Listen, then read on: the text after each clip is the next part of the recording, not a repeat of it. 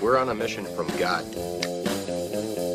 Wendy? Sally! So I got that going for me. Darling? Looks like I picked the wrong week to quit sniffing glue. Light of my life. We enjoy your films. I thought they smelled bad on the outside.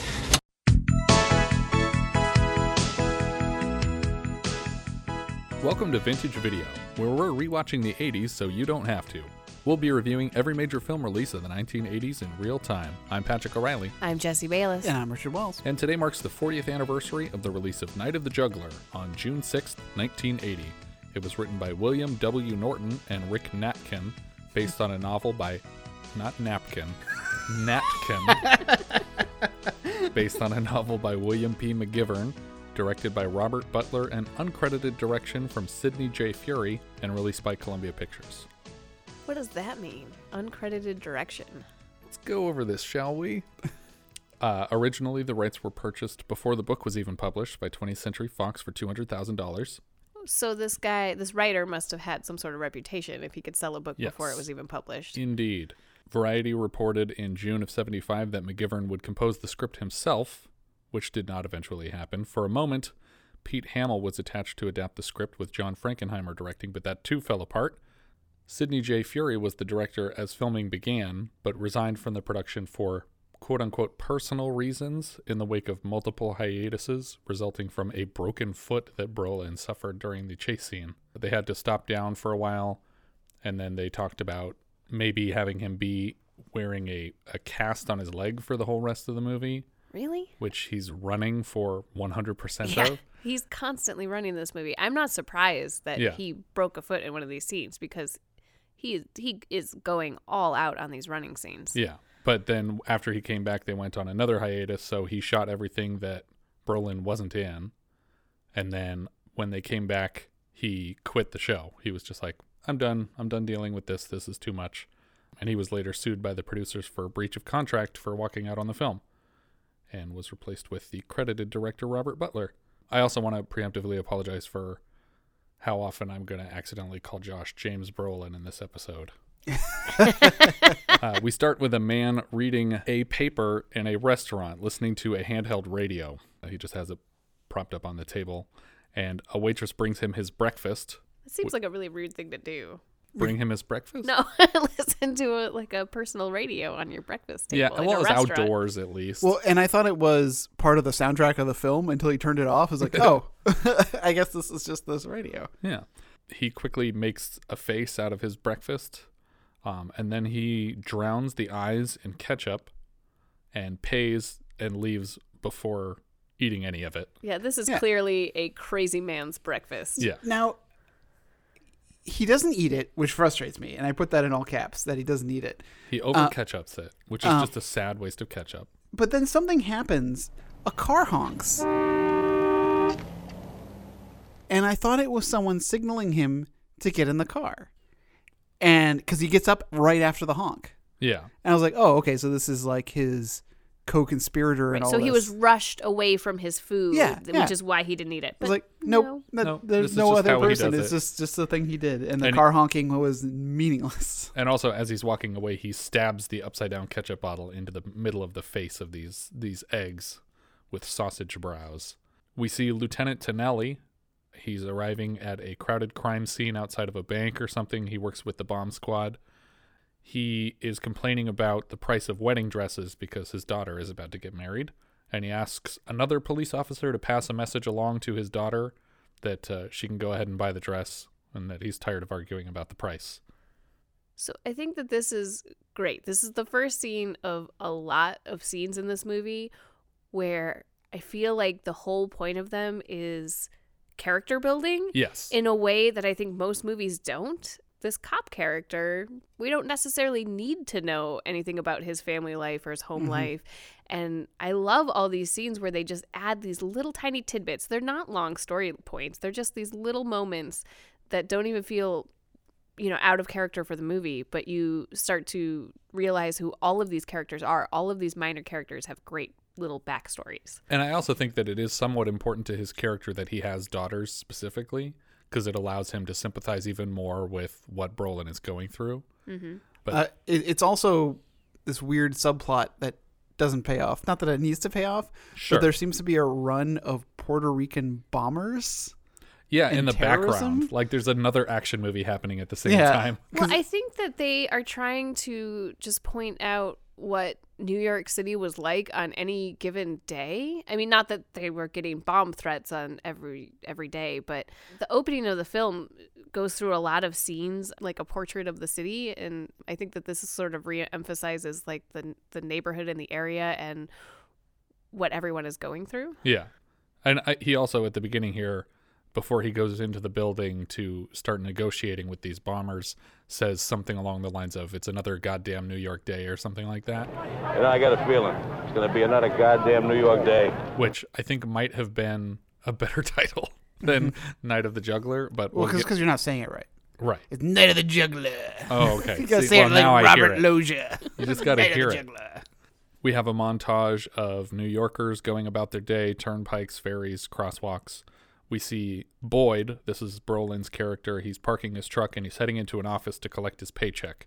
He is a trucker now. When he goes into the office, though, there's uh there's two women in the office, and they're like attacking this rat with a broom. Yeah, a rat got into the the payroll department. But like once again, we never. I don't even know if we. Yeah, I think we maybe find out their names because he asked he asked one of them for the check. But I just love that we've humanized these characters that we only see for a few seconds by having them have something to react to. They're Right. try, they're being freaked out by a rat. In It could their have been a very simple scene. He just walks up and takes a check out of a window Mm-hmm. and that's it. But they they complicated it. They- Everybody has a backstory. I think it's great. And I also think that even in this scene, it's character building to show that this is a guy who gets stuff done and that you can rely on. Like even if it's if it has to be done violently, like he'll take care of it.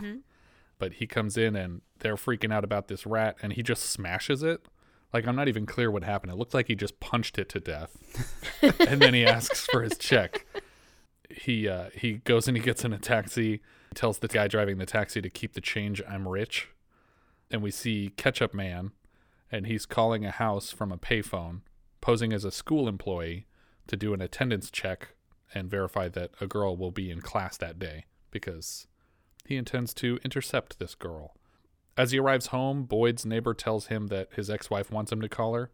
He's brought with him some hot dogs that he bought off the street, and he wakes up his daughter for her birthday hot dog breakfast. But she's on a diet. Right. And he also has a full size candle on the plate with the hot dogs for the, the birthday candle. I wanted to buy a candle holder, but still didn't have one. So I bought a cake. The second surprise here for her birthday is that he has fifth row tickets to a baseball game. She's very excited about that. No, he No, doesn't. He doesn't. bought the ballet tickets. Ballet tickets. Oh. It, he was joking when he said, "Oh, they were supposed to be for the baseball game." He actually bought her ballet tickets, which is what she really wanted. Oh, I missed that. Well, later later in the film, he says, "Well, we'll She's going to be it. disappointed to miss that ballet or Well, no, he's talking about a spoiler alert. She gets kidnapped, but uh, he's talking about the fact that he's like, I don't even know if she's alive, and all I can think about is this ballet that we were supposed to go to. Yeah. She's concerned about eating these hot dogs because she's trying to lose some weight and Which she's lost plenty of since the last time we've seen her. right. What? Do you remember the last time we saw this girl? Her character was named Chubby, and she was in the movie Little Darlings. Was she? Yeah. yeah. Her character in Little Darlings was just named Chubby, and she doesn't have a lot of lines.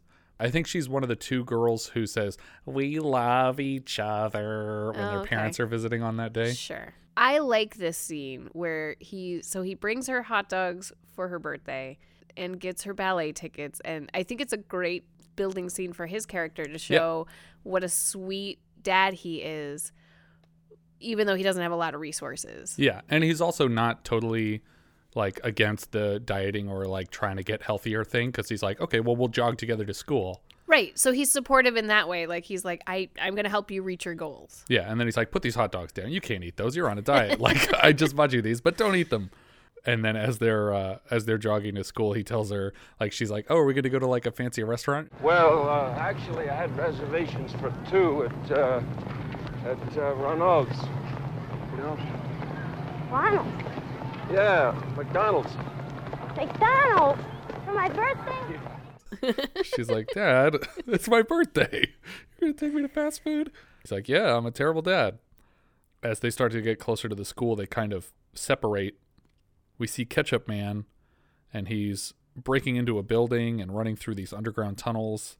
He runs up to a car that just got parked, and I can't tell what he's using here. He's basically yanking out the ignition lock. Yeah, but it like he pumps it, like he plugs it in and then pumps it. and Well, it- because I think that the pumping motion causes it to. It's like one of those. Suction. No, it's like one of those um, screwdrivers where you you actually. Oh, okay, to force it. Yeah, and and so I think that he's doing that and just getting the ignition out because because in these old cars all the ignition is is just a key Yeah. lock. I mean, you it, it just allows you to make the contacts with a key and you don't need it once it's out you can just make the contacts yourself. Well, he does get it broken and stolen very quickly. He's watching as Boyd and Kathy, the daughter, are jogging. He hops out of the car when he's right alongside them, and then he runs up to her and grabs her and throws her in the car as she's screaming to her dad So because he's kinda- still pretty close. I think we should take it back a minute Okay. because we missed a scene where he scouted the rich girl. Oh, I didn't even know that happened. Yeah.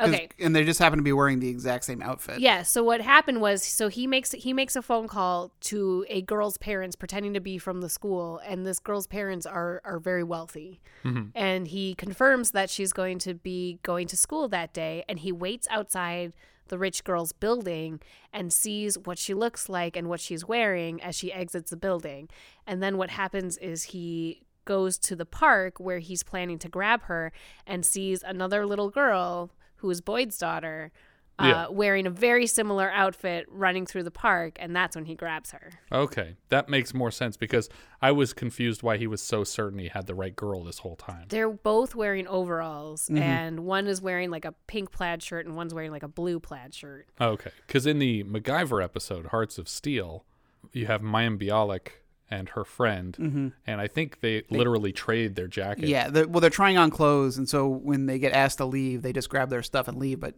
the friend grabs her jacket, and so the kidnapper just grabs the one with the jacket. Really, the only significant difference between that MacGyver episode and this movie is that the two girls were actually friends with each other. Also, the ending to the episode where they kind of it doesn't make any sense. But yeah, so now Ketchup has the girl, and she's in the car, and Boyd is shouting after them and just starts chasing them. But they're right off of Central Park, so there's not really a lot of room to move. Every time this guy drives anywhere, he ends up slamming on his brakes right away because he's in standstill traffic. As he's running up to the car, uh, Brolin basically just knocking down pedestrians hard. Yeah, Ketchup keeps telling the girl to stay quiet. Boyd is like running into traffic. Ketchup is just honking at people like, "What do you guys? Why isn't anyone moving?" Well, because he's Like, literally gets stuck in a bunch of traffic, and Mm. so he has to. He's got cars in front and beside and behind him, so he literally has to ram them and starts driving off, the road, road. In order park. to get away from Boyd, who's running after him still. and one of the pe- people he rams is a cab, and that while the cab driver tr- gets out to try to like say, "Hey, you know, we need to deal with this," he drives off, and Boyd tries to steal the cab. What are you doing? Hey, grab my little girl. Your daughter? Yeah. Get in, get in. Come on, get in. And we'll kick his ass, you goddamn pervert. This this is great, and I really was hoping that this character was going to be Coming around back. more. Yeah, Yeah. I C- agree. because he's a named character and he's an actor who I like. yeah, there's a lot of single serving characters in this chase. At this point, this scene, I am a hundred percent into this movie. Like this was the moment. You know, we're about twenty minutes into this movie, and I'm like, this is it. I'm in. This is so good. And I was really hoping that the movie would like maintain the energy and the feel and just the gung ho, like all of these characters being just 100% willing to do exactly what you as the viewer want them to do in that Yeah. moment. Mm-hmm. And they did. They Yeah. absolutely deliver throughout the rest of the movie. Like everybody's just like, yep, that's what I do. Go do it. And then they do it. And Yeah. it's great. It's honestly it's rare in in this type of movie where you're like, why didn't he just do that right there? Like that's what I would have done. Yeah. And the person does what you would have done every single time. Yes. Well, see, it's but amazing. I, I do have to counterpoint these these praises with that.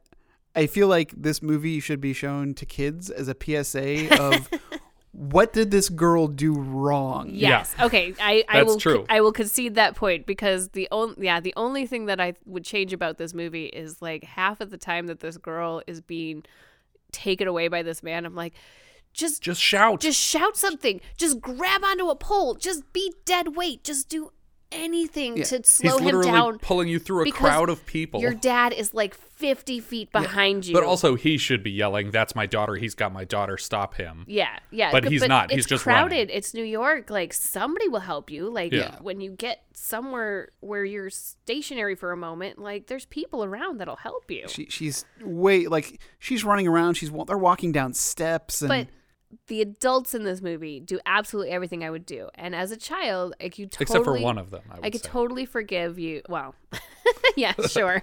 I feel like you've given up on kidnapping other people's children for money. but I'm just saying you can you could forgive a child for not knowing what to do in the Sure. situation when you've been threatened and you don't know if this man is going to hurt you uh you know and he told you to do this or he's going to hurt you did no you're one- going to comply Did, did stranger danger not exist yet? Like that that you should not that you should just capitulate and not resist. Man, do something. I I, I was just getting really frustrated Yeah, and and I mean I don't want to be this person to say, well, I don't have kids, so I don't understand that kind of stuff. But I was just like, man, if I was a kid, I would not be doing this. I would not be okay. That's called victim blaming, Richard. Yeah, I do. I blame Well, this victim. But there's also been studies where they show that people not in these kinds of situations, you know, say, "Oh, I would stand up to my attacker," or "I, you know, I would threaten them," or "I would, you know, attack back." And when you're in those situations, You're instead of fe- feeling you know anger and you know trying to retaliate against this person you are in so much fear that you're paralyzed by it and you just have to go along with whatever's happening Yeah, Because she, well, she definitely wasn't paralyzed by the fear, because she was just walking with Well, him. I mean, paralyzed in so much like I don't know what to do. I can't resist. I'm not. I'm just sure. gonna do what you want me to do because I But don't want you to sometimes she does scream for help. Well, I, we'll, we'll, we'll dwell on this too much, but it. I was angry. I was angry. I was like, scream for help. Scream for help. Just never stop screaming. Stop Just blaming the kid. never Yeah, but what if he just screaming. shot her because she was screaming? Did he? He didn't have a gun. He had a knife. He stabbed other people. I'm people. gonna shoot you with this knife. He could. That's not what you do with knives. You stab people with knives. What if he stabbed her because she was screaming? What if? I mean, at one point, Then that would be a bad thing her, to do. Her dad gets into the window of the cab as it's driving away, and he gets stabbed. Yeah, she she's the one who tells him he has a knife. Yeah. So that's a good So reason to not She scream. knew there was a knife. She didn't want to get stabbed. I I would rather get stabbed than to be taken to a place where I may never come All right, back from. I'm gonna plan your kidnapping, and we're gonna test this. yeah, we're gonna see if you actually follow through on this. We're gonna keep stabbing you all day, and you're gonna say, "I love this. I love this" as loud as you you, can. sir. survey. I have another?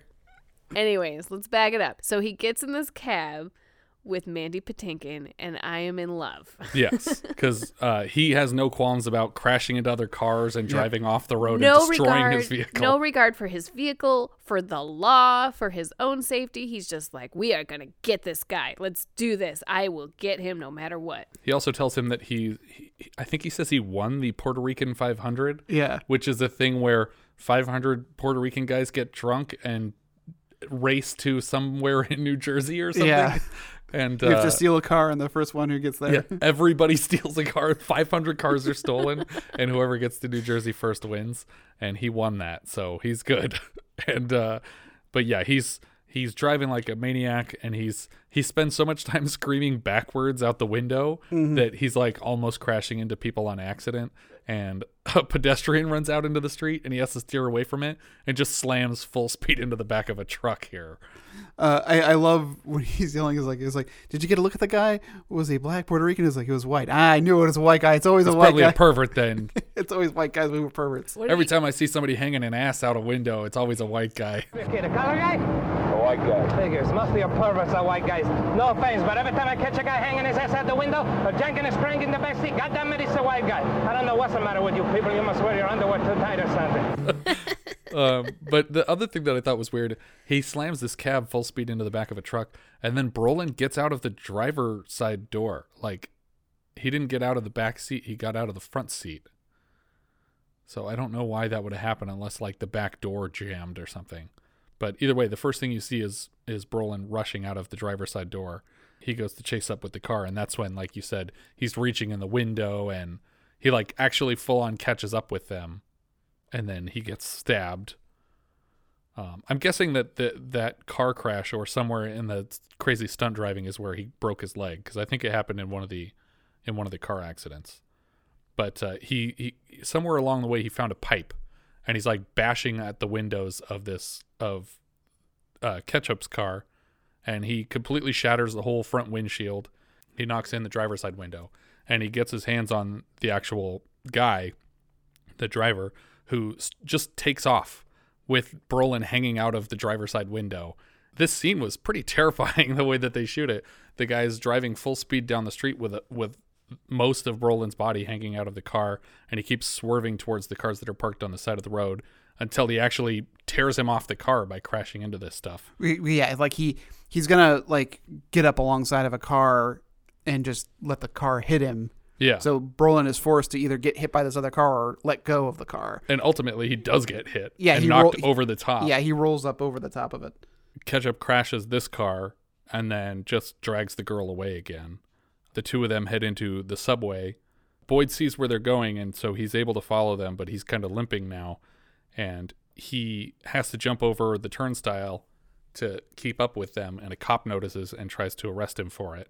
But he punches the cop out and mm-hmm. keeps chasing after Ketchup because it's like, I don't have time for this. Like, my daughter's getting away. You're not listening to me. And so he knocks the wind out of this guy and just keeps running he barely gets into the subway car before the doors close and then they're just chasing each other through the subway car. I feel like this would have been the best opportunity for the girl to try to get help because you're in a very contained space and it's not like this guy could get you away, but you Yeah. are with a ton of people. So this would be your opportunity to be like grabbed onto this pole inside this subway car and you just scream bloody murder that this guy has kidnapped me. Yeah. But instead they keep moving until they get to the next station and Ketchup and the girl get out immediately and the chase continues. Uh, when he gets up to the surface, yes, I'm going to keep calling him Ketchup. well, no, I was like, I'm excited for this the, the outside the porno theater where he just full on just stabs this guy. Yeah, he he gets stopped by this busker on the road, and it, it like he can tell that this guy's angry and panicked, and he still is just like, "Hey, hold on, we got to talk. I got I'm gonna sell you something." And he keeps telling the guy to leave him alone, and the guy won't leave him alone, and he just stabs him in the chest, and the guy's like panicking and freaking out, like. He cut me. he cut like he's crying. He cut me.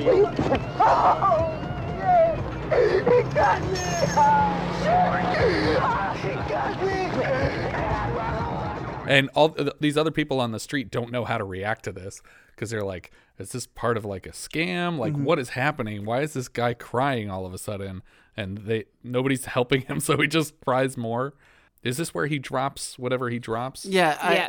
Yeah. I don't know how it happened that he dropped this stuff, yeah but he dropped some things, and and uh, one of the women who work at this uh, place, yeah it's a, It's- a porno theater yeah, porno theater, dance club, gentleman's thing, but she she just decides to pick it up and just take it with her, I guess. yeah Gentleman's thing. yeah there's These never are been a gentlemen. well, I mean, that's the. There's never been a bigger misnomer than Gentleman's Club. Ketchup steals a work van from a construction zone, and uh, just books it back down the street.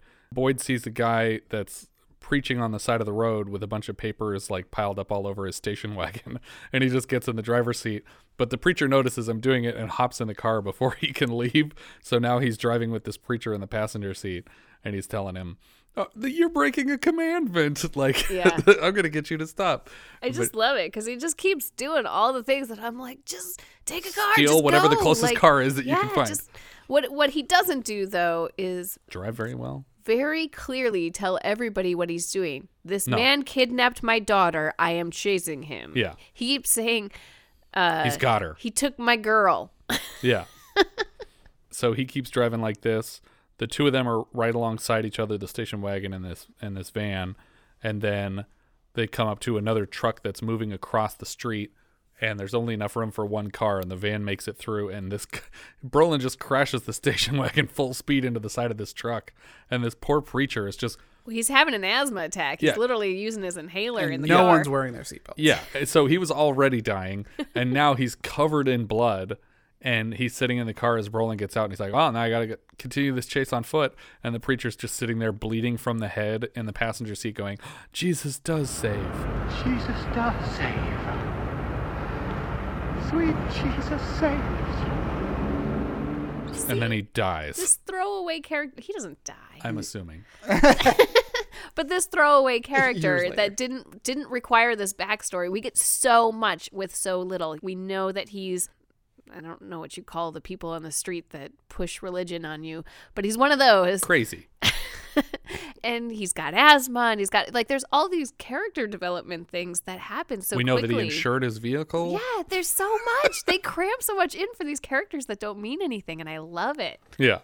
Um uh, Boyd tries really hard to total the car that his daughter is in before this crash, though. Yeah. It kind of bothered me how fast and hard he's hitting it. Like it seemed like he was trying to drive it off the road and flip it. Well, and I was concerned in this chase because there was like so many uh, corners being rounded that once he starts ramming the van, they stop showing interiors of of Ketchup Man and the daughter. And I was like, oh shit, he's got the wrong van.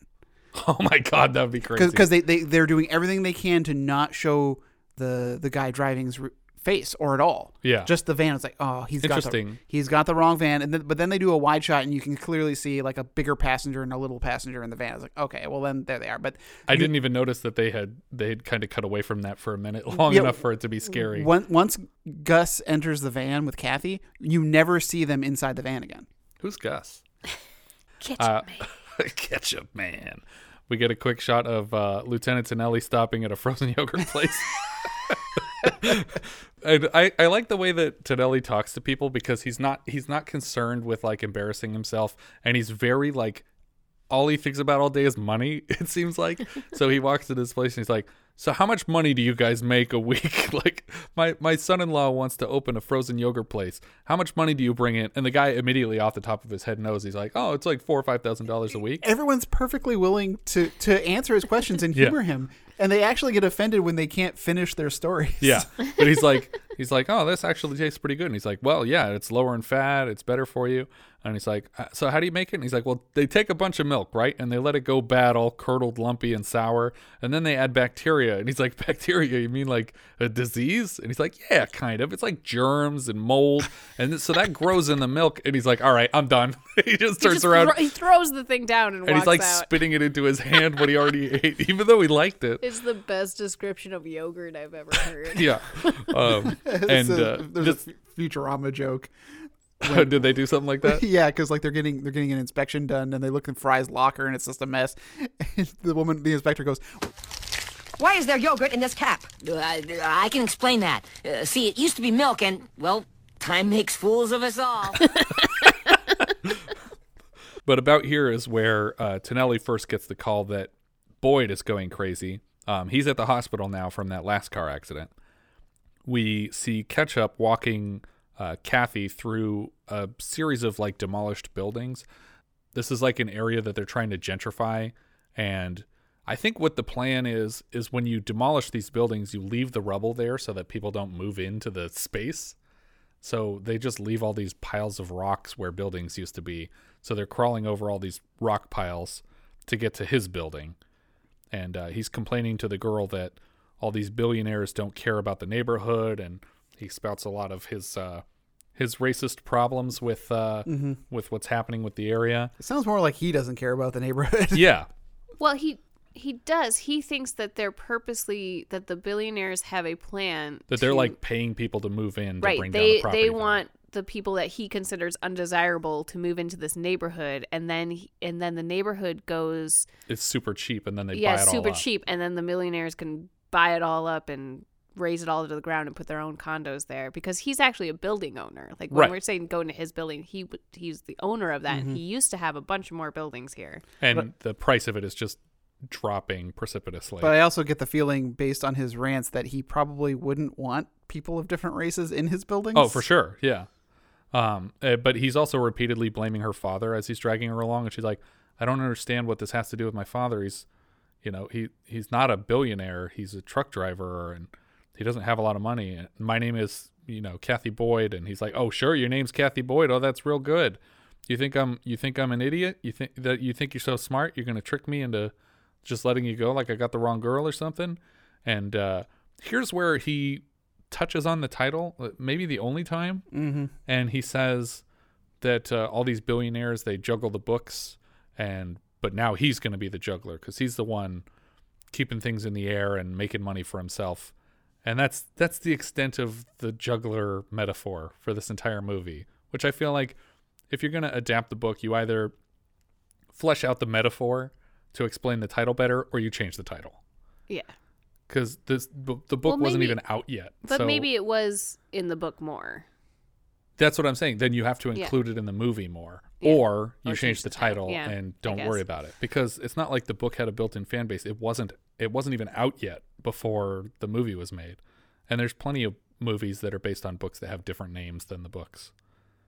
He seems 200% Well- sure that he's well, got the hold right on. girl. You, you complained about the juggler part, I assume. I want to complain about the fact that it's night of the juggler, and this entire story takes place during the day. Well, the very, very okay, very the end. very, very last scene takes and that's place his at night. That is his night. This is Juggler's Night, and the feeling's right. I, I was so upset that there was no credits for that song at the end. I was like, I want to know who wrote this song. when his back is turned, she makes a run for it, but he takes his time chasing her because he knows she can't. There's nowhere to go, and he's just shouting "yoo-hoo," like being playful and creepy as he chases her.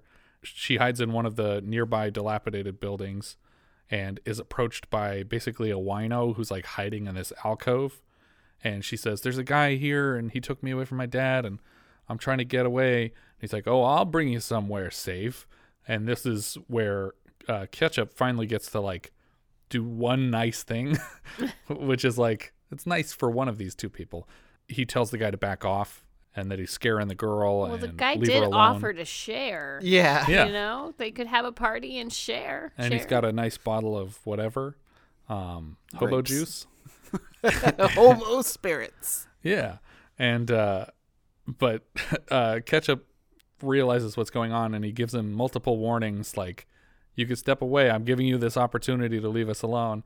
And eventually the guy steps forward and they break this bottle and he's th- there's a fight over it, but Ketchup spins the guy around with an arm around his neck and stabs him in the chest with this broken bottle and kills the guy. And then he just takes the girl away and he says, Don't ever try that again. A lot of terrible people live around here. Yeah, It's the like- kidnapper killed the rapey guy, but I don't know how great this is for her. Uh, we keep cutting back to the van that he stole, and there's like a bunch of local neighborhood kids like picking the van clean. Mhm. I don't know what the point of this is because he doesn't care about the van, and we never go back to it. Well, but I think that Just to show that it's a shit neighborhood. Re-emphasizing the neighborhood being but undesirable. but also no one's going to find this van. Right. So if if you were hoping that the police are going to go, "Oh, who parked this van here illegally? It's been stripped It's and it's gone." stripped, there's there, there's no there's no way of identifying whose van it Sure. was. Boyd is in the hospital still, and he tries to sneak past a cop by throwing like a lab coat over his head. Um, but the cop stops him on his way out, and he's like, "Hey, where do you think you're going?" And he's like, "I, I gotta go get my daughter. I don't know if you heard what happened." He's like, "Yeah, I, I can't let you go." So And he that's not- knows and he knows this guy. They know each other. Right, because um, I don't know if we said it before, but Boyd was a, a cop previously. He was laid off, and that's why he's now a trucker. The cop is arguing with him, and he says, Well, I feel sorry for you because you're going to have to shoot me in the back if you think I'm just going to stop willingly and go with you. But he ends up getting arrested on his way out of the ho- or out of the hospital anyway. Yeah, I felt really bad, and and, and the nurse apologizes too, because or the doctor. I I feel that's sexist of me to say that she was a nurse. I don't know. As she as he's trying to leave, she goes, Hey, "Hey, Mr. Boyd, I found a cane for you. Boyd? Sean Boyd? Hold a second there, please. Detective Fogarty, you're under arrest. "It's like Aw. oh." They were really trying to help. And she even says, "I'm sorry" when he when he gets arrested. Yeah.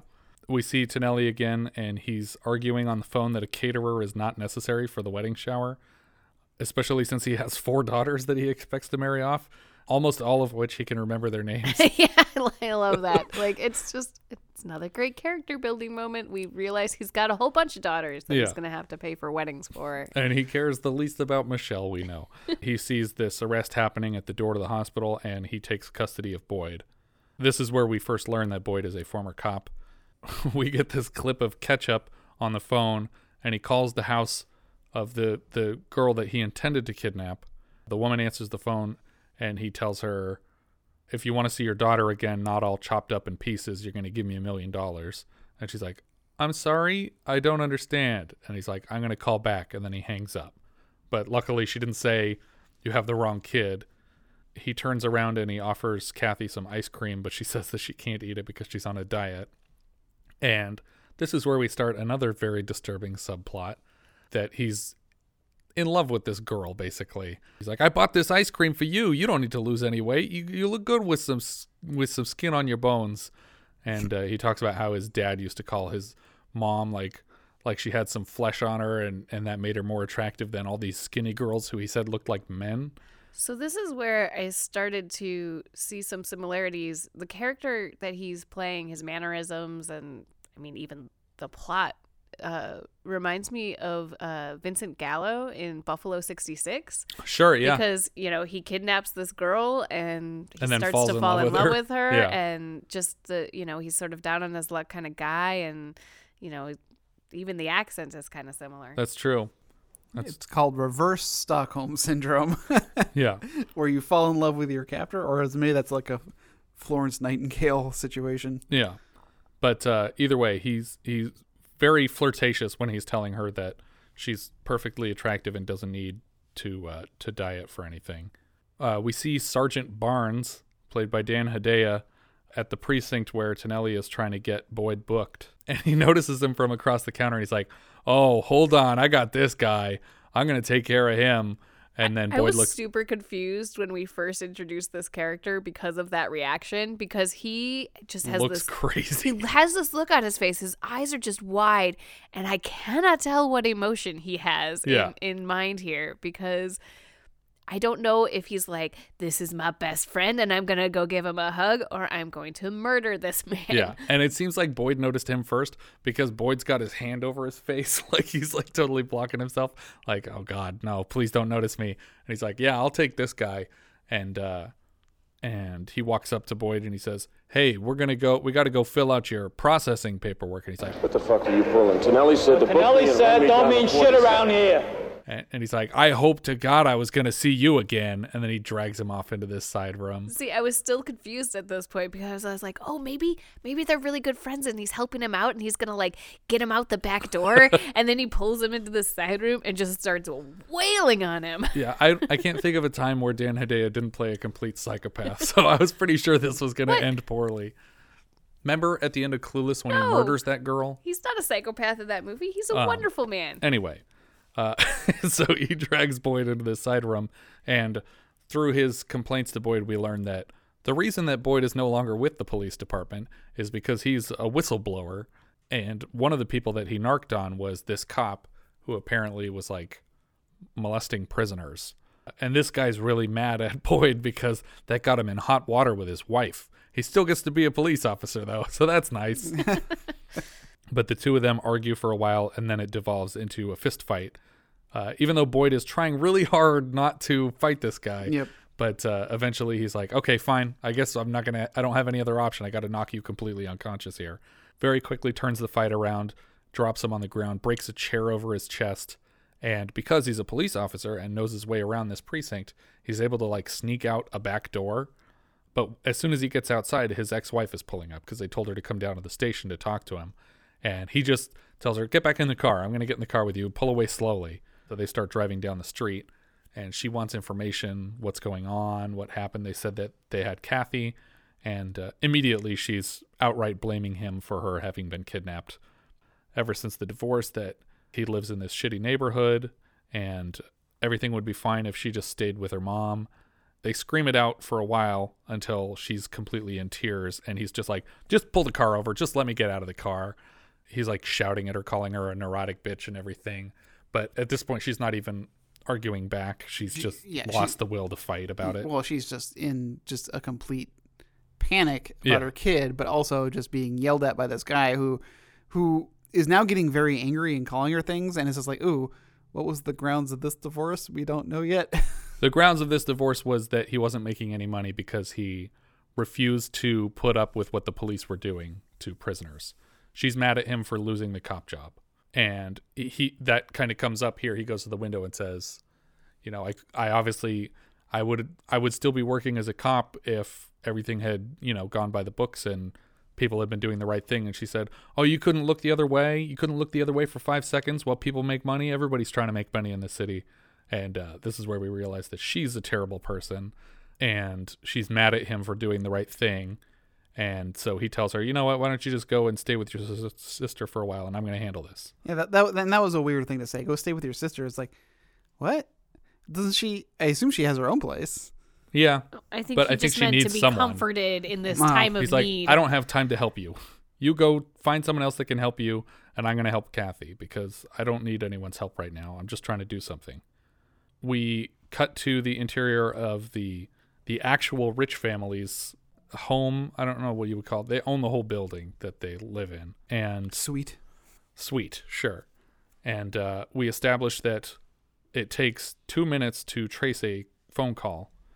Um, I like it because he wants to test the line when Yeah. they when they say that, and I don't really understand how tracing you know phone calls work because he dials out to his home Mm. and then says, "Okay, I want to try it out," and he dials out to his home and he starts talking to his wife about wedding plans for their daughter again. Yeah. and and he's like, "Okay, cool, this worked great," and I'm like. Wait, how do you know? Because first of all, you haven't been on the phone for two minutes. You didn't think he was ask the testing guy. what it sounded like. Oh, okay. Because like, there's no. He didn't even give you your address. yeah but it's funny too because when he's talking to her he's like he's like careful careful there's people listening in and then uh and then you could tell that she's asking for some other thing that they need to spend more money on for the wedding. And he's like wrong. Goodbye. And he hangs up the phone. Wrong. Goodbye. i just love that as his like catchphrase because multiple times when he's talking to them he's like no no we're not i'm not even supposed to spend any money on the on the wedding shower. That's not supposed to be the the father's job. I'm, i pay for the wedding. And we don't need we don't need all this catering. We could just give them pasta and uh, and crackers or something like that.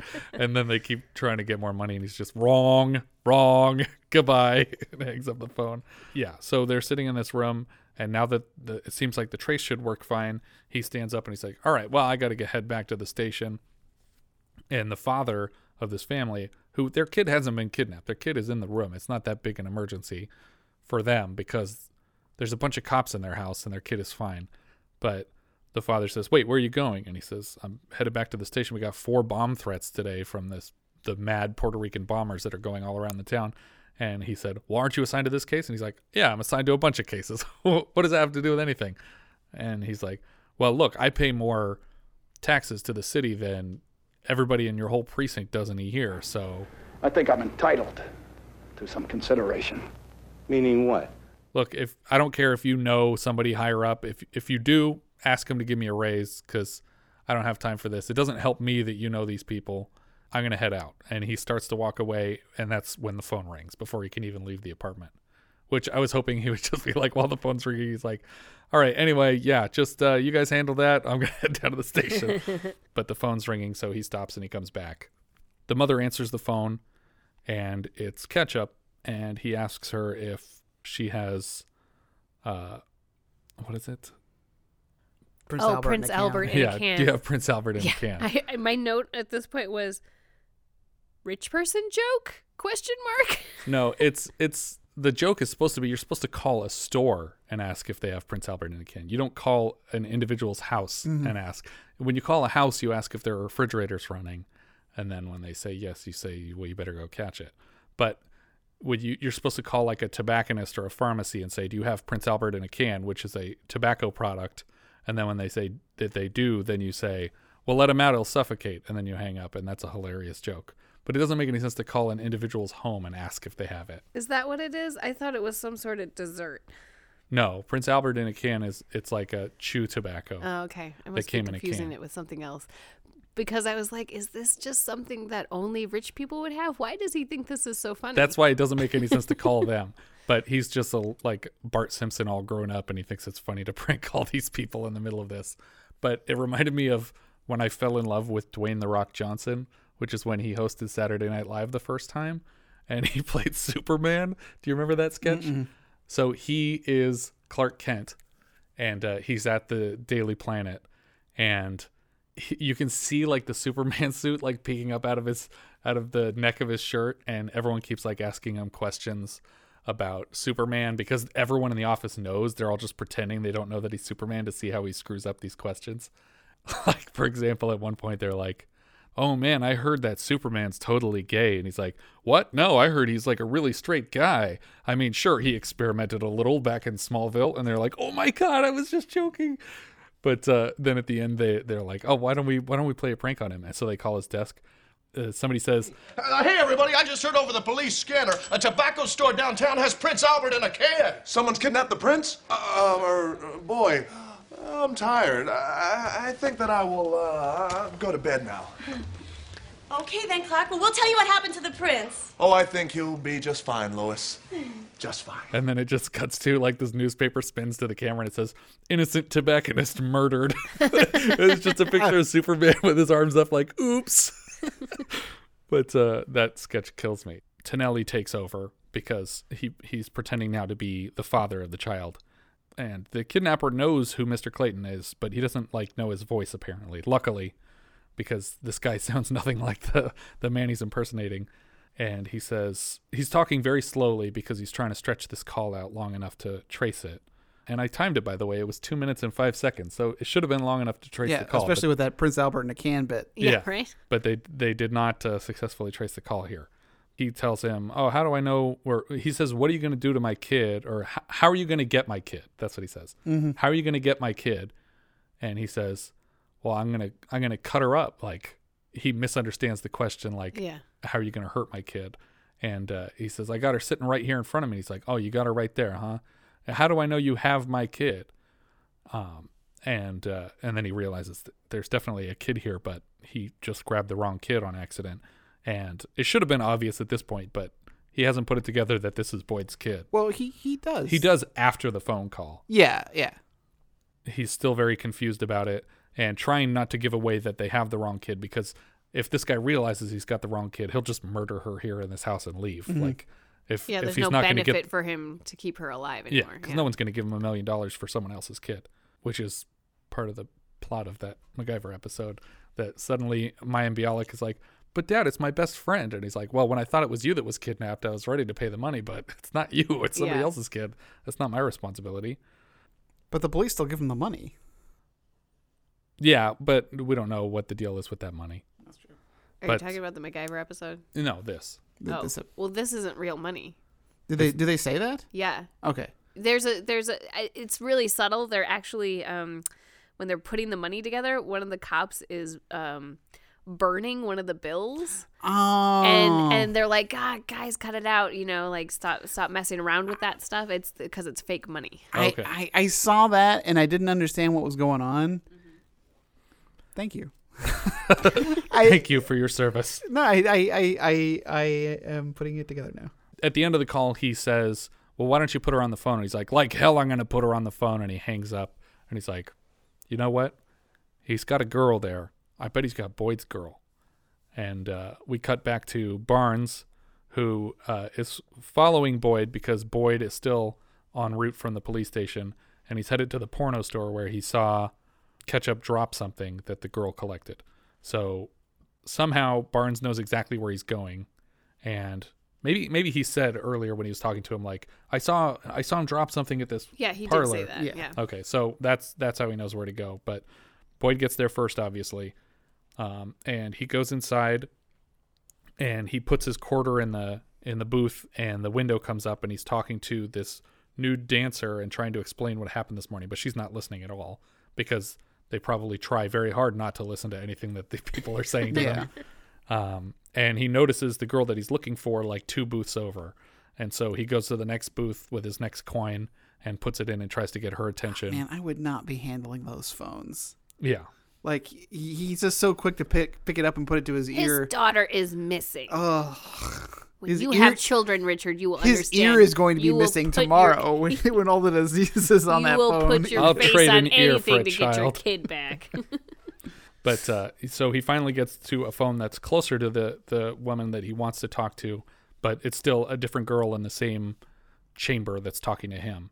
And so he tells he tells her, "I need to talk to that girl over there," and finally gets the message through what's going on.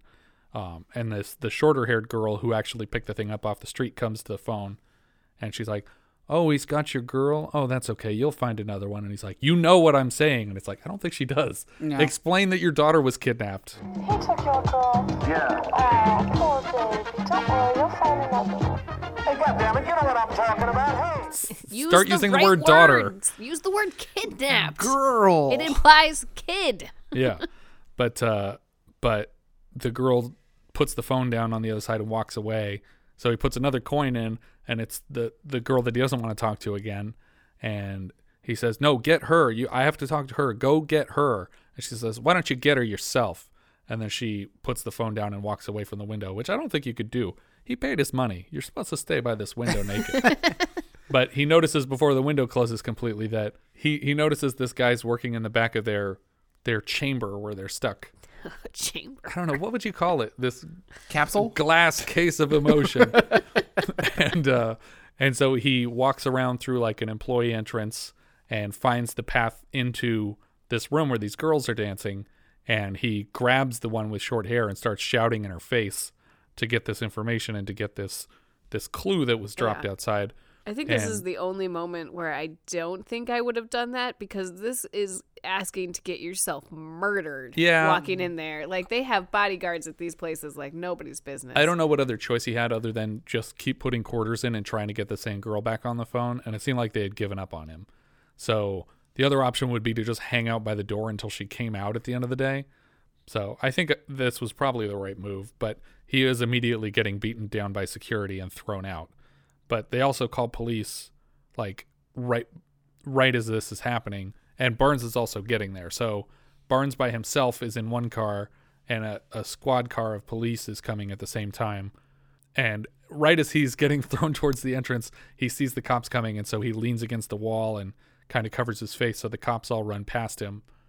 And before he completely leaves, the short haired girl comes back with what was dropped, which it turns out was a medallion and uh, like a dog license or like some kind of pet license, which for some reason she felt like keeping. I don't know why Yeah. you would have kept it, but and, and, might have and- thought it was worth something. And somehow, in all the commotion, understood why he was there and what was going on. And she the was playing dumb earlier, I guess, and but either way, now she seems to understand what's happening, and she's like, "Here's here's what you were asking for." Yeah, I don't know what inspired this change of heart, but he turns around and he's like, "Okay, well, I'll take this dog license to a shelter, and maybe they'll have an address on file or something."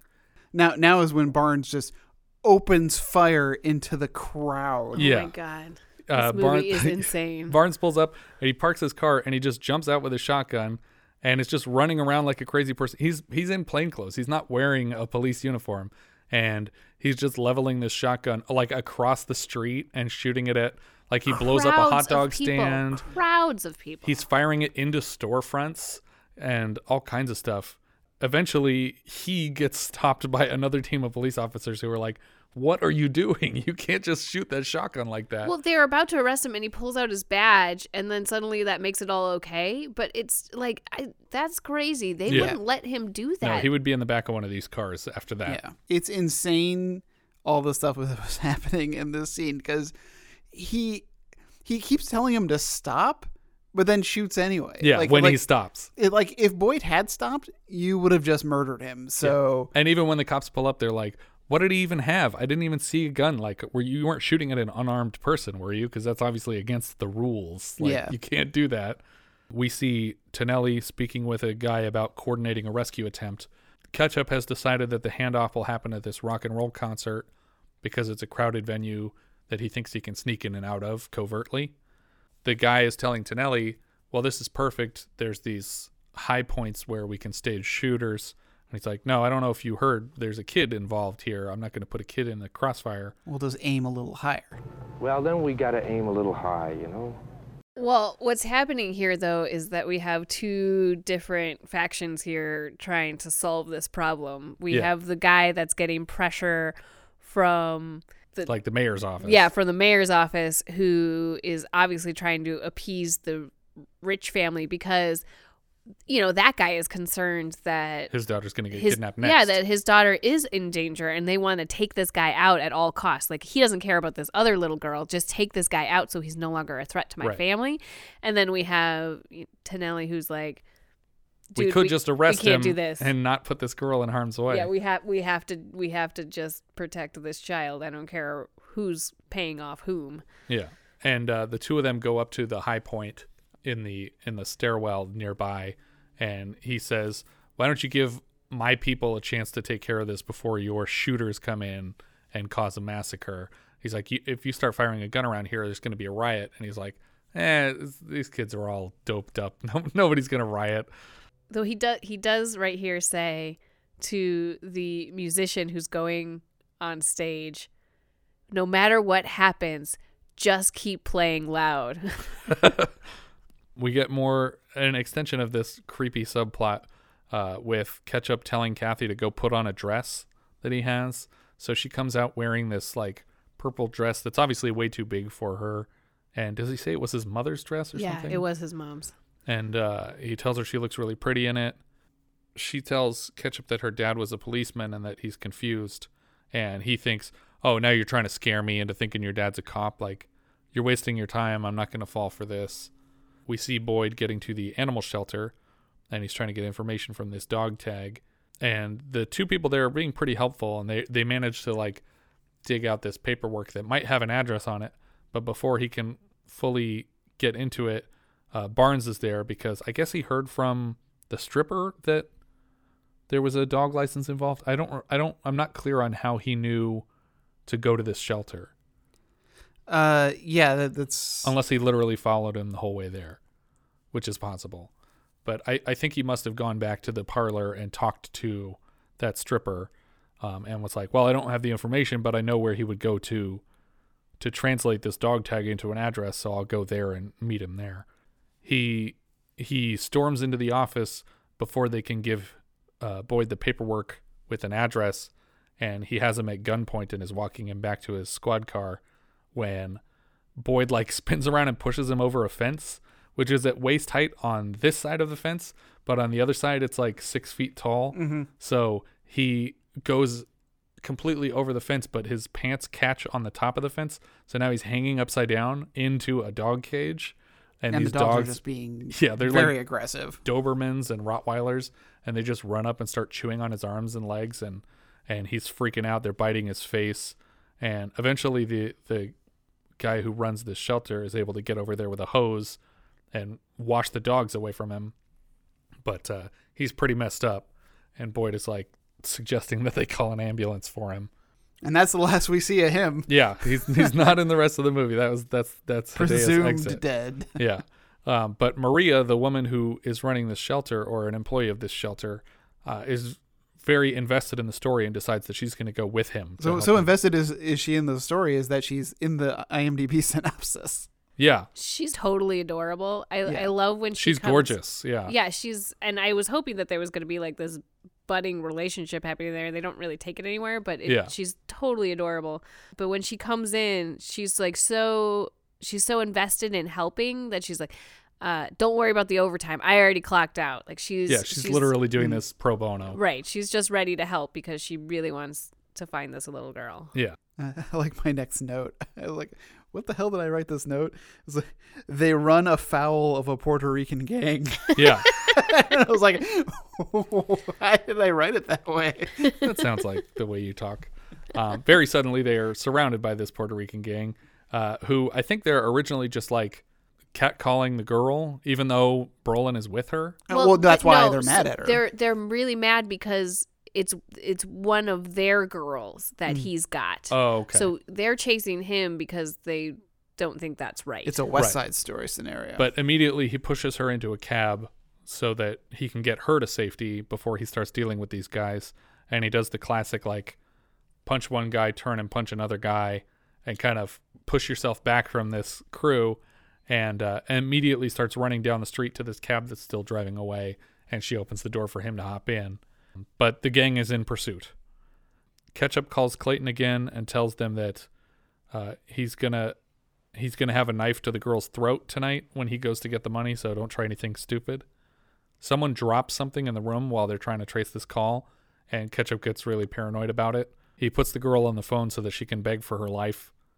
It gets real for everybody there, and I'm sure the guy that knocked the thing over got chewed out as soon as this phone call ends. Um, we go back to Boyd, who is now at the address or near the address where Ketchup lives, and he's talking to some of his neighbors. You know, he found the address and name of this guy Right. at the dog place. Maybe we could use his name instead of ketchup now? We learn right here what his actual name is. Okay. So I can now officially replace Ketchup with Gus. Colonel Mustard. No. Uh, yeah, Gus Zoltig is the guy's name. But some of his neighbors know him as Mole Man because he works in the tunnels under under Central Park. Oh, and he's no. crazy. So do you think I I was wondering if he is just crazy or if his if his family did own a bunch of property over there and that's what his grudge is because I could imagine that he's also just a total crazy person. Yeah, he doesn't none of actually and none own of that none of that stuff is true. yeah, he's just living in that building and Yeah. he's been living there since his mom died. That's totally possible. Um, I don't know why he waited until now to kidnap a guy's daughter. I would have done that a long time ago. I would not have done that. Please don't kidnap people. Uh, the street gang catches back up with them, so Boyd starts running full speed towards what they pointed out as Mole Man's building. Um, now he's Mole Man. Uh, they chase him through the wreckage of all these destroyed skyscrapers, and Boyd actually spots Mole Man and his daughter as they're. Uh, I was a little confused by the fact that they were running uh, away from his building now because he's like, "Hey, I'm gonna meet you guys at nine o'clock. You bring the money." it's very early. And then it's yeah, it's still broad daylight, and and he's like literally running as fast as he can with this girl, not even having known he was being chased yet. He's running as fast as he can with this girl. I think they have to move fast in public because guess. he's worried about someone. I think that him. it's more suspicious to be running through a pile of rubble with a little girl. That's probably true. but Boyd sees them and he realizes that's that's the mole man and his daughter, and uh, then the gang shows up, and so he's in a very uncomfortable situation. They pull a knife as his daughter is getting put on this train, and it's pulling out of the station, and so he climbs out over a ledge to get away from this gang, but one of them climbs down after him, and so the two of them are on this like very narrow lip of a platform on the outside of the railing and he kicks the guy down and i'm pretty sure this guy dies um, Yeah, he just lays there when he hits the ground. yeah he falls flat on his back on concrete and probably dies but immediately there's a bunch of police showing up because i guess they're kind of trailing him in Mhm. general um, but also to deal with this murder and uh, boyd kind of bluffs his way through the cops Yeah, pretends like that he's like undercover, and one of the cops goes, "Ah, you plainclothes guys with your long hair and your beards." Yeah. Um, but him and Maria get on either side of a squad car, and then he tells her to just get in, and then he drives it off. Before he leaves, he calls it in on the radio that the the kidnapper is on this train with his daughter, and uh, while he's calling this in on the radio, some of the other gang members are like grabbing really roughly at Maria. Yeah. But he's not doing anything about it. Like he's he's looking directly at this happening and doesn't seem to react to it at He's all. busy. It, it just bothered me His a little. daughter bit. has been kidnapped, Yeah, Patrick. but you you got two hands. You got one for the radio and then one to punch the There bad are guys. other cops around here. They should be dealing with this. But either way, it just bothered me a little bit that he's looking right at it happening. Like at least have it happening behind his back or something.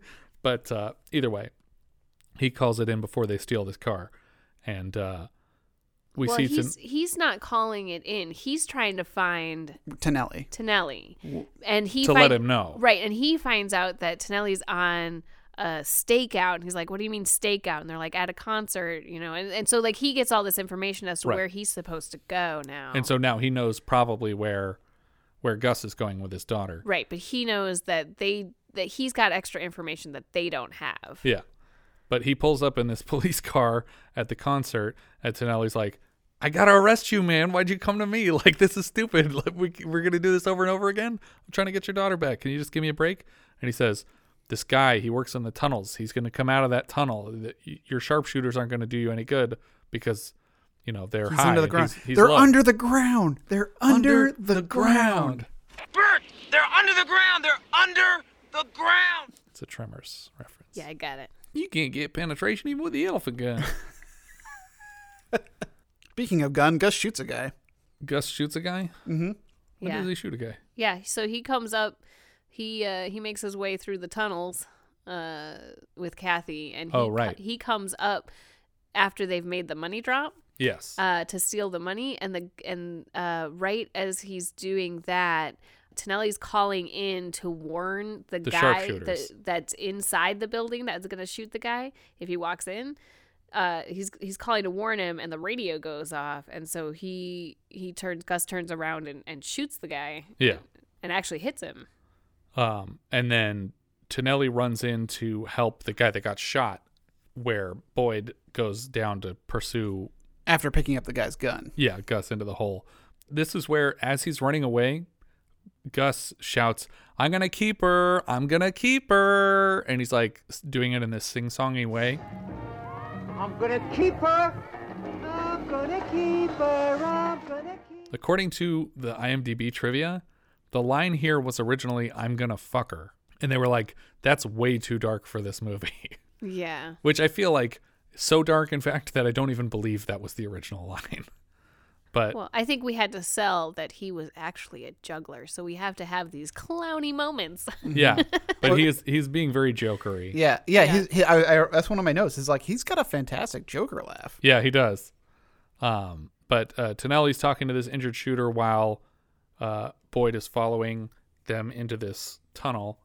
Kathy is begging the guy to let her go, and she says she won't tell anybody. But it's like we've already established that he knows your name and address and everything about you. That you're not going to go anywhere. Um, Well, also that they already know everything about him, so she doesn't need to tell anybody because they Yeah. already know. But he's also completely trapped in this fantasy now where he's like, Oh, you don't understand. Your father's just going to ruin things for us. And then he leans forward and kisses her.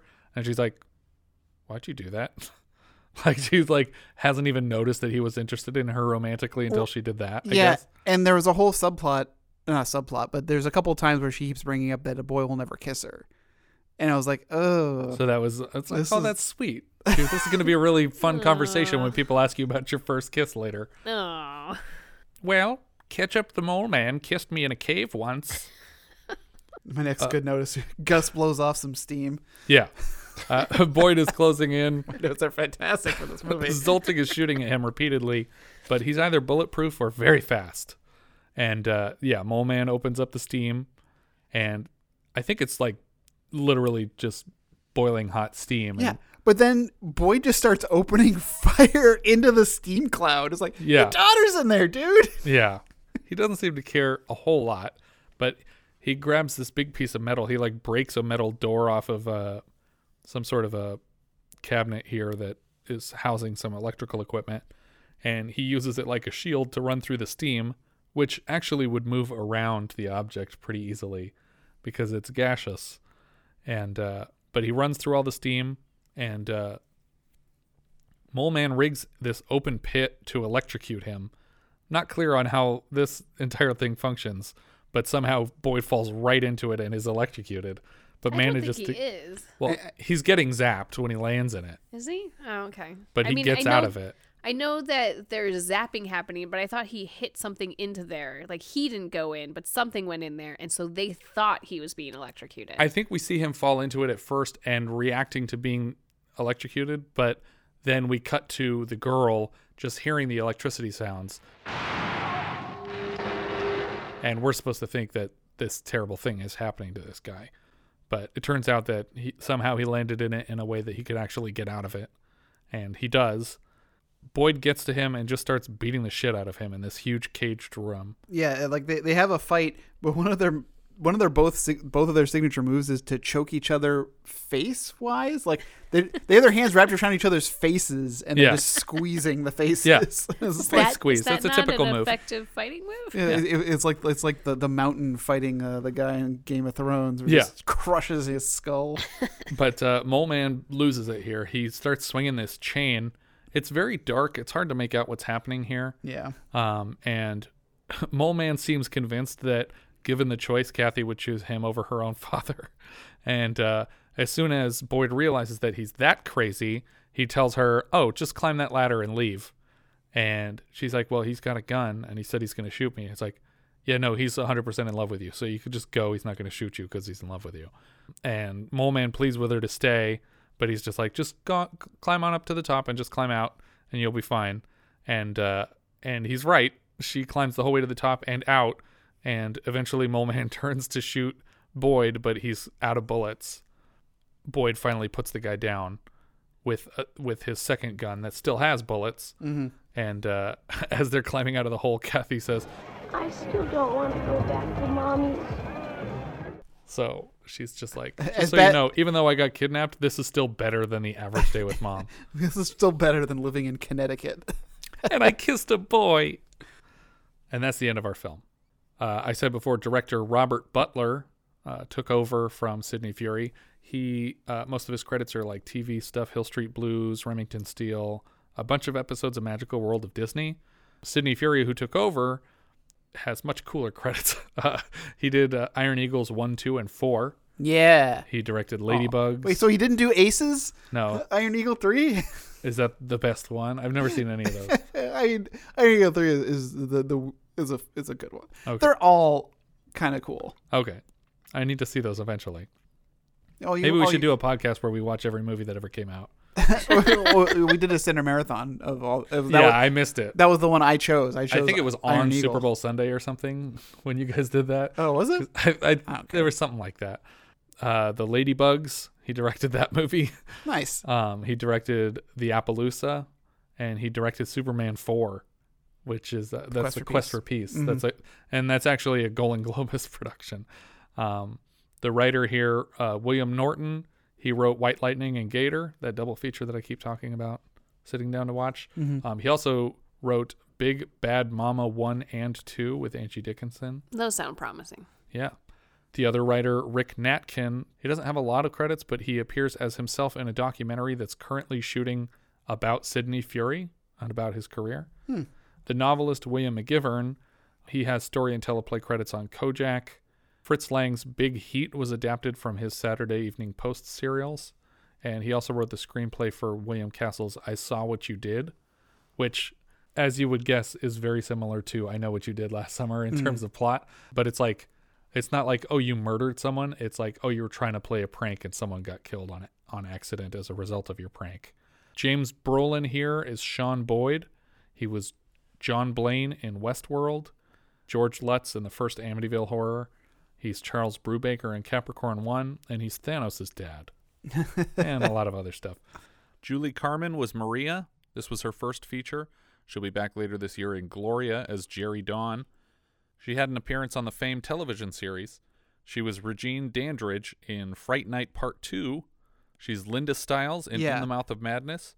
And in 2000, she was actually reunited with Cliff Gorman, the titular juggler, for a movie called King of the Jungle. Yeah, she's. I mean, she's still working. Um, but uh, She really is gorgeous. She looks like she could be, you know, a Bond girl or something. the character of Styles, it was the one that that stood out to me. Was Yeah.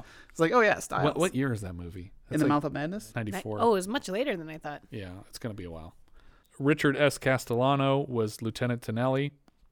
He was Clemenza in the Godfather movies. Uh, he has the famous line, "Leave the gun, take the cannoli." Uh, he was played by Bruno Kirby in the second film's flashbacks, and uh, what a weird. it's a weird choice. Yeah. And apparently, he was a nephew to Paul Castellano, who was the Gambino crime family boss for a while. Linda Miller was Barbara Boyd here. That's the ex wife. She plays Veronica Van Cook in Too Many Cooks.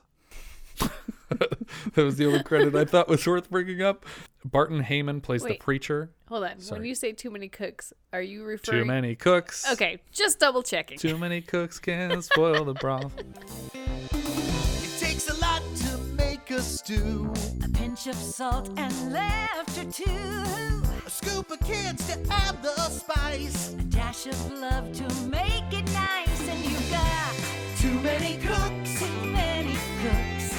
cooks. Too many cooks. Too many cooks. Barton Heyman played the preacher. Uh, he was Dr. Klein in The Exorcist and Dr. Rifkin in Cruising earlier this year. Um, Abby Bluestone was Kathy Boyd, the girl that was chubby from Little Darlings, and this is her second and last IMDb credit. So she didn't work after these two movies. Maybe this one was too traumatizing. Who knows? Dan Hedaya was Sergeant Otis Barnes. Um, I like him in Blood Simple. I like him in everything Yeah. that he's in. Like He- I don't really know any bad Dan Hedaya no, parts. there really isn't. And he basically plays the exact same character in Clueless and Night at the Roxbury. I'm convinced that Steve and Doug Butabi are just like step siblings of Cher from Clueless because he's just like a rich dad who lives in Beverly Hills and is embarrassed by his children in both movies. Is it- He's in like the Addams Family, Joe versus the Volcano, Alien. Uh, which which Alien movie is he in? I think he's in Alien uh, Resurrection. Yeah. You remember Fatal Fatal Farm? That the weird like visual effects animation. Fatal Frame. Fatal is it Fatal Frame or Fatal Farm? I thought it was Fatal Farm, or is it Fatal Frame? I think Fatal Frame is a video game. I think you're right. It is Farm, but maybe it's. Yeah, like it, they they like like visual effects artists. They I, did I this. know the Star Trek ones that they did. Yeah, but they did this really great one where it's the opening to the Munsters, but every time one of the characters comes up, they just stamp Dan Hedaya's face on it, and it kept saying, just says kept saying as Dan Hedaya, uh, as such and such. so they they put his face on every character from the Munsters, yeah, That's from the awesome. opening, and I was like, oh, this is this is wonderful. now I want to see that. We had Mandy Patinkin in here as Alessandro the cabbie. See, and he had a name. I know. This is absolutely the best character in this entire movie. For someone who's on screen for two and a half minutes. Oh, we didn't mention the other cab driver who helps him too, the the woman. Like she she helps him out a lot too. I don't remember that. Uh, tor- towards she's, the end, she's the one that drives them away from the gang that's attacking them. Yeah. Oh, okay. And she takes them to the right neighborhood Right. and gets them helped out and And she's explaining to him the the socioeconomic situation and why they hate him. Yeah. Yes. Uh, Mandy Patinkin was obviously Inigo Montoya in Princess Bride. He's Saul Berenson on Homeland, and he was 88 Keys in Dick Tracy. Um, and my favorite role of well, not my favorite role of his because my favorite role is Inigo obviously the Princess Bride. But aside from the Princess Bride, I love him in Dead Like Me. Yeah. It's great. Oh, it's a great right. role. He was Mm-hmm. Mhm. like the guy who was teaching him the ropes. Yes, everything. exactly. Tony Azito was the Peep Show cashier, which we don't see much of him, but he played Digit Addams. Do you know who Digit Addams is? I, I imagine he's one of the Addams family. He's one of the Addams family that is at the the dance when they're trying to The like mamushka? Yeah, um, he's the one with really tall hair and four arms. Okay. Um, but yeah, uh, I pulled up a picture of it. I was like, oh, I totally remember this character. Uh, Richard Gant was the cop at the hospital who caught him trying to sneak out with the with the stuff over his head. He played Melville in Mindy Project, which you watched some of, right? Yes, I He's like a guy who's in charge of like keeping track of their money and their expenditures at the hospital and everything. Um, sure. he also played Hostetler. Uh, he played Hostetler in Deadwood, Oh yeah, yeah. and uh, he was Jackson in Hood of Horror, which is a credit that we share because I did video assist on that movie, that Snoop Dogg horror anthology thing. Um, he plays the older cop in Big Lebowski when uh, when he's talking about The he's like, "Yeah, I wouldn't hold that much for, hope for the tape deck. Or the Creedence. He's the one who talks about Yeah. the Creedence. Um, this was his first role, actually. Um, Robert Hodge was the police sergeant, and he was also the desk sergeant in Windows. I think he's the one who gets the call from Talia Shire, and she's like, "Oh, tell him I called," and then hangs up. Like, uh, who called? I'm wondering if he's an actual police officer. I wouldn't be surprised. Because sometimes, like when these, when they play m- more than one, I don't know. It, it feels like when when you get cast as a cop, you're just going to play a cop forever, Mm. and you probably like have some of the uniform or some of the regular stuff, and they're like, I mean, "Oh, like Reginald VelJohnson. Yeah, exactly. Ghostbusters and But he actually was a cop. People forget that. No, that's not true. Uh, Steve Inwood played Dietz. I don't know who that was in here. Um, he was the the trigger happy guy at the concert who was like, "I'll put a couple of my shooters up there and we'll get them in the crossfire." okay. Um, he played Francois Lafitte in Fame, the guy who uh, molested Coco. Um, he also played Martino in Cruising, so we've had him twice already this year. Church Ortiz played gang member, so we all remember gang member, right? he played Luis in Defiance. Uh, he was one of the grocery store robbers in Hero at Large, and uh, He'll be back as worker number one in Xanadu later this year. So it's like four extra roles, but we just happen to have covered most of them. Um, he'll also play Flacco in Police Academy 2. Uh, Steve Ryan was the Fifth Avenue cop. That's the cop that meets him outside of the bank or whatever at the very beginning of the movie when he's telling him, Oh, tell my daughter that she can get whatever wedding dress she wants. Steve Ryan played J. Walter Weatherman in Arrested Development. It's the guy with one arm who tells, like, she constantly uses to prank her children. If Someone had left a note. This, this innocent man would still have his arm. Why? That's why you always leave a note. uh, Robert Weil played the hot dog vendor. Um, he's a mailroom boss in Hudsucker Proxy, Hmm. and he plays Bobo in Moonstruck. Oh, so ah, the, I wonder if he's the one who's uh okay. I know I know which one he is now. and Like Hudsucker. I I had to run through some of the characters in the mailroom because one of those characters is Blue. You're my boy, Blue. Yeah. Um. but- Ancient Sorter, I think, is his credit in there. Yeah. And then Orestes Matacena is the man at the peep show. He's uncredited, but he plays the mafia don Nico in The Mask. That's the guy who's like Dorian's boss who owns the Cocobongo Club. Mm. And then Dorian turns on him at the end when he gets the mask. Uh, but uh, also uh, we didn't talk about Gus Cliff Gorman, the the Oh, ketchup right. man. Yeah. Did he have a lot of other credits? Uh, he has a lot of credits, but I don't really know any of them. Yeah, I think that was why I Uh, left him off. Yeah, like he, all that jazz. He was in Ghost Dog. Uh, with Oh, really? Yeah. The Uh, Jim Jarmusch one with yeah. uh, Forest? Exactly.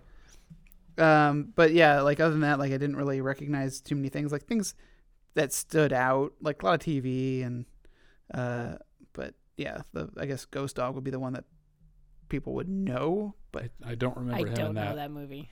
It's good. It's it's Forest Whitaker is he's basically thinks like he's a samurai, like he's read into all the teachings of the samurai and he's trying to implement them, but he lives in America in present day and uh, it's interesting. It's worth looking at. But yeah, I enjoyed this movie. I think it's it stayed very fast paced the whole time. Um and it stays believable pretty much the whole time. Yeah, that's that's the thing that I like is you're right. It's super believable. I think that is a credit to the fact that we do all this character development with all these side characters. Everybody feels like they have motivations and they make the kinds of choices that you are going to make if you were in this situation. Uh, so it's just it's a really fun movie where you're you're high high action, uh, high drama, uh, good acting. It's well shot. I honestly wish it had a Blu-ray release because I was really disappointed at the end when it's so dark you can't see what's happening. Yeah. It's like we need a good scan of this. I also think that uh, it would be really hard in in most situations to make it believable that a person could slip through the hands of the police department so many times on the same day. But because he's an ex-cop and because he knows his way around these places and he's developed these relationships with these different people, every time it happens, you're like, yeah, that, I could see that happening in the real world. It- a combination of just the directing and the and smart writing, I think, really makes makes everything work really well. It would be really easy to screw this up. And we mentioned it before, but the way that MacGyver episode ends is really disappointing. Like they tried to make it as happy an ending as possible. So not not only does the guy not get killed, but he's getting arrested at the end of it. But the his qualm isn't that his building is going to get destroyed. It's that the the rich father laid off a bunch of factory workers. We never see the poor the poor girl's family. We just see the rich girl's family really. I mean, we see them momentarily, but it's mostly dealing with the rich family and the the existential quandary of, oh, do we pay to save this other these other people's kid? But not only do they pay the money and arrest the guy, but the father agrees to reopen all the factories that he shut down and operate them at a loss because his daughter was like, "But you promised that murderer that you would reopen the factory before he went into the police car." He's like, "Yeah, but I'm not going to do that. That's dumb, sweetie." And she's like, "Well, you should do it anyway." And he's like, "Okay, fine." And so he agrees to do it at the end of the episode. It's just like, "Oh, great! You gave a bunch of people their jobs back temporarily until the all the companies go under." But um, but this this handled it better, I thought. Just kill the guy. Much better ending. Much happier. Up or down, Jess? Oh, it's a big up for me. Honestly, this is I would say this is the second surprise gem of the year because this and I'll say that I mean there's other movies in 1980 that I think are better than this, but this is a surprise gem in so much as I had never heard of this movie before we watched it. I never heard anybody talk about it. I, the title was not familiar to me, and I, I, I- guarantee you, in six months, we won't. The title will still not be familiar to you. That's You'll remember the true. movie. That's probably true. But I went into it with zero expectations, and I, I, it took me 20 minutes in to just totally fall in love. I think this movie is fantastic. Yeah, Richard. Oh boy, you guys are gonna hate me. I was not in love with this movie. Really? No? Um. Uh. I, I thought it was okay. I really don't think it's a a watch. Uh, That's fine. Richard does not have children. Um. I I am going to rank it much higher than you think in the overall because I did enjoy it. So it's going on the top of my list. Yeah, but um. But is it a must watch? I I I don't feel that it is. I don't. I was I on think the if- edge of my seat for most of this movie. I think if you enjoy the Taken movies, this is a good precursor to that franchise. I haven't seen any of the Taken movies. Yeah. And You only fe- need to see one. Taken The three. third one. Speaking of character, I wanted to bring that up because because you're right about the character development. Because in Taken three, Forest Whitaker has this amazing character who is always whenever he's deducing something, he's got a chess piece and he's always holding it and we're always like, "What's the story of that chess piece? I can't wait to find out." You never find out. it was just like, oh, and he's always got like a rubber band that he's like. if you want, I can tell you right now. He just brought it to set with him and decided that was a part of his character. Yeah, and I can see Forest Whitaker doing that as an actor, but it was really frustrating as an audience member to want to know what that meant. I don't know if it was his choice at all, but my, my favorite like character uh, thing that Forest ever brought to a movie was in uh, Good Morning Vietnam when he keeps like driving the Jeep backwards wrong. like the joke is that he just keeps screwing up every time they get in the Jeep. But um, I just remember every single time it makes me laugh. But uh, he's great. So where does this go on your list, Richard? Uh, I am gonna put this. Uh, I It's a it's a thumbs up for me, by the way. I didn't say that before, but uh, I I enjoyed this movie. Uh, I'm gonna put it. It's a little bit above middle. Um, I think I'm gonna put it between Tom Horn and The Mountain Men. Okay. So below Tom Horn. So we're breaking up the westerns a little bit. Yeah. Jess. Uh, so I put this pretty high. Right now it is in, let's see, one, two, three, four. Oh no, I clicked a button. Oh God, you're not supposed to do that. It's in seventh place for me, or sixth place for me, uh, which is between. No, seventh place was right. Between Forbidden Zone and My Brilliant Career. So it is just below Forbidden Zone and just above My Brilliant Career. All right. You know, despite my thumbs up, this I I think it actually goes pretty low on my list, just because I really like a lot of the stuff in the top half of my list. I think this goes uh, just above To All a Good Night and just below Death Ship for me. That's not very high for you. No, it's not super high, but I, I actually liked both of those movies. So um, I think the problem is that I like like 85% of my list. it's really just like the bottom 10 that suck. but yeah, I think that's about it for this one. If you guys have any thoughts you'd like to share with us, we are Vintage Video Pod on Twitter, Facebook, Instagram, and Letterboxd, where, as I've said before, you can find each of our full movie rankings for the year. We can also be found at vintagevideopodcast.com. Please consider rating us on iTunes to help people find the show, and if you take the time to leave us a review, we will thank you personally in an upcoming episode. If you're feeling especially generous, you can support the show through patreon.com slash vintagevideopodcast. Thank you so much for listening, and I hope you'll join us next time when we'll be discussing Up the Academy, the first and only, I think, feature film produced by Mad Magazine, which IMDb describes like so. Four boys are sent for different reasons to a military academy. The life of discipline asks a lot of the four geeks. Of course, these boys know how to make a party out of the hard times. Will they be real men after one year? Not a question mark. Thanks, IMDb. Uh, we leave you now with the trailer for Up the Academy. From the madman who started it all. Mad Magazine presents Up the Academy. Welcome to Weinberg Academy for Boys, where cadets are in the hands of the most gifted faculty in the nation. Say it again. Mine, sir. Say it again. Mine, sir. Say it again. They will learn to function in an atmosphere of freedom. Geez, I don't remember this barbed wire in any of the brochures. Shorts collection. They will develop basic skills of survival. I was just on my way to the laundry. Why don't you slip out of your little undershort? We're gonna do our laundry tomorrow.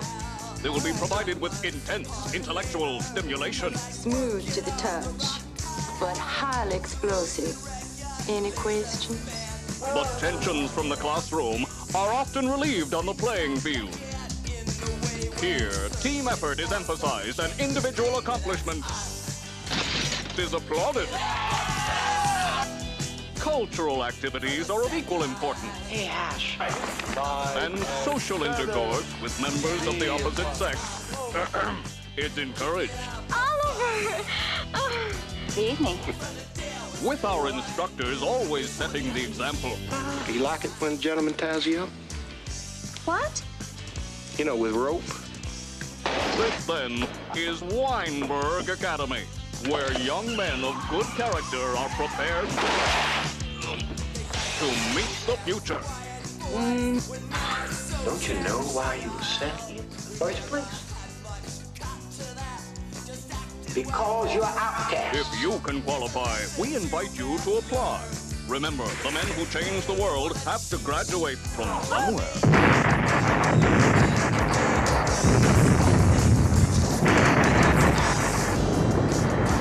From the madman who started it all, Mad Magazine presents Up the Academy.